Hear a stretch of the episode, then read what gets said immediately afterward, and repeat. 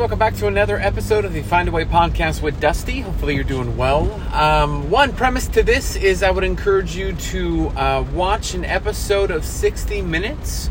It was just recently uh, done towards the very beginning or in end of 2022 or beginning of 2023, and uh, this was an episode um, that featured um, a topic about obesity, and uh, a doctor actually was present um, during an interview on talking about a few things.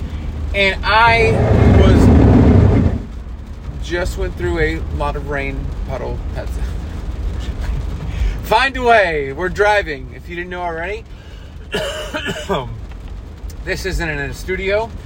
This isn't in any special setup.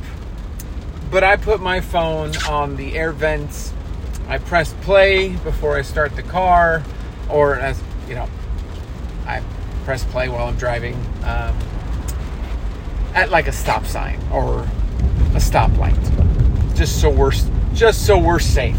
But um, and we just record on the way home. We find a way to do a podcast because podcasting takes time and is lengthy and you can get a whole expensive setup, but nobody's got time for that right now. So we're finding a way to do a podcast that hopefully will help you on your journey. Back to what we were discussing 60 minutes, it was about obesity. Two things that were highlighted that were just remarkable to hear. And let me just say, remarkable to hear. First of all, something that I've spoken about on this podcast before is how your body is a biodome. Your, your body is this self uh, intelligent, preserving self that knows how to self preserve itself. How do I know this? When you get a cut, does it just dismiss it and say, oh, it'll be fine? No, your body works to repair what is damaged. Your body is very um, smart to know what needs to be done. So that has a lot to do with weight loss. It has a lot to do with what you're doing on your diet, with your starvation diets and your deprivation. When you're doing these things, your body goes into uh, like uh, flight mode or, or it freaks out and it does whatever it can to self preserve. That's why sometimes you'll experience stalls or plateaus. Sometimes um, you'll experience these unreal, unrelenting cravings once you actually step off your journey or step off your plan, or you'll notice that your weight loss isn't consistent and isn't something you can keep off simply because there are hormones, chemicals, ghrelin, which is a um, uh, chemical that's released in the stomach that is a result of hunger. Uh, th- there's all these different facets that get in there that when we say that our body is a smart uh, entity. it's a self preserving self. This doctor talked about how our body has a set point. And if you've been with this podcast long enough, you know that I've spoken about the set point a couple times. And it was something that I experienced from experiencing it myself rather than doing um, the qualifications that would make me a doctor to make this statement um, you know, Harvard uh, Healthline, a lot of these different articles and, and, things that I've been researching have talked about a set point, but I really experienced it myself that our body gets comfortable and in a state that it feels that it's okay. And when you do too much, your body goes into this this mode where it's not okay and so it needs to do whatever it needs to to get us back to okay. So the extreme diets, extreme exercise, all the extreme things that we do don't end up lasting and are not long term simply because our body is smart enough. Okay, our body isn't smart enough to know, hey, this extra weight on the joints isn't good. Um, maybe not. Don't release. Um, or maybe don't have uh, hunger or, or not hunger, but like cravings um, but in the sense of self preservation, our body is very intelligent. And the, the doctor talked about how a set point your body is at. So when you're looking at losing weight, you've really got to approach it from the point of knowing that your body is at a set point, that it's comfortable in its position, that when you lose weight, it's got to feel okay that that weight is okay to be lost and that you'll be okay, or as the body will feel that it's okay. That's why extreme diets are very, very problematic. The other side of it is the doctor about doctor talked about how a lot of what weight loss is comes down to genetics and where your genetics fall, and how oftentimes folks will struggle because genetically it is made them very difficult to lose weight. They will go on a diet, they will go on an exercise, and it'll make it genetically more difficult for someone. And I've actually heard a lot of griping about this.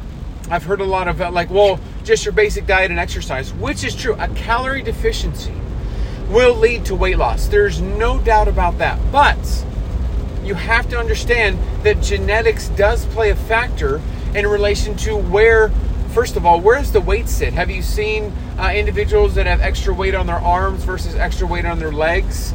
Um, have, like I carried a lot of the extra weight in my stomach area. Like genetics will tell us how tall we are. Uh, genetics will um, um, t- tell us how, how tall we are.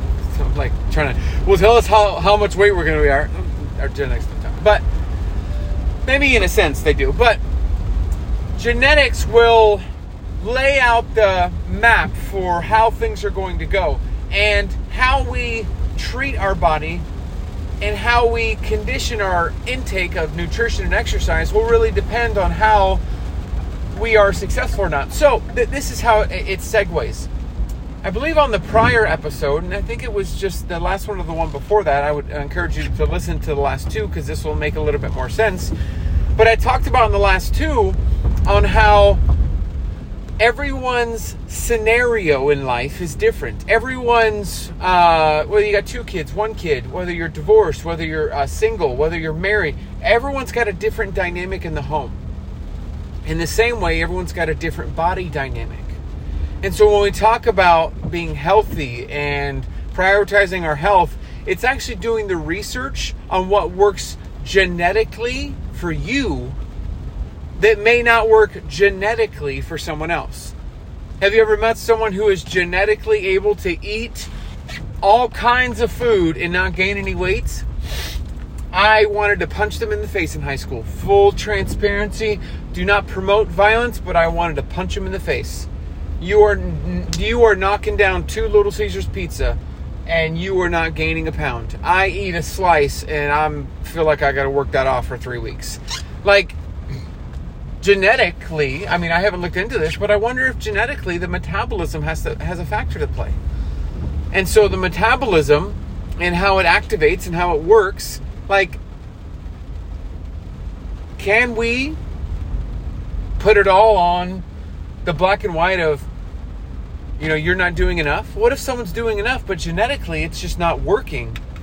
That they have to alter or do something else. Maybe genetically um, a approach to their diet and exercise program has to be something that is more celiac focused, maybe is more keto based, carnivore based, maybe is more low carb because that is genetically how their body responds.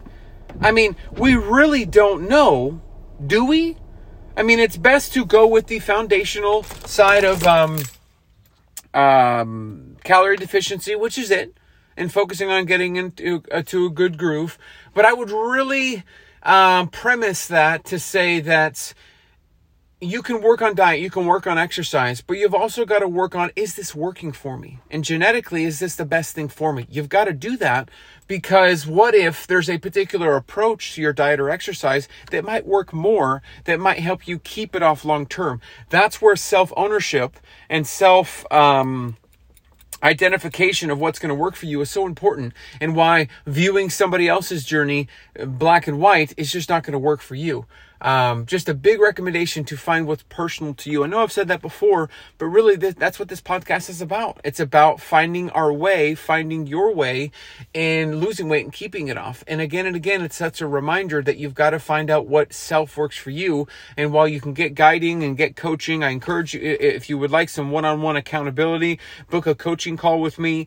Uh, if you're listening to this and you get coaching with me, um, reach out to me, let me know. I know that if you're a subscriber, uh, um, I definitely want to take care of you if you're interested in coaching. Um, and so I, I would very much encourage you to self identify what's going to work for you and find tips or tricks from others that are going to help you on that approach on what works for me. Oh, well, you shouldn't do that. This is what works for me. How good is that going to feel? Knowing that I know what I'm doing, I know what my approach is, and this is what works for me. Like that shuts down the conversation. Oh, well, you can't. Listen, I, I can get where you're coming from, but I am figuring out what works best for me, and this is what works for me. Boom, shuts down the conversation. They have nothing to say because nothing is no diet, no no diet, no approach is universal because no body is universal. Every body is different in the way they carry their weight, genetics, everything in between. So find that personal self approach and um, find a way. Find a way. Talk to you soon.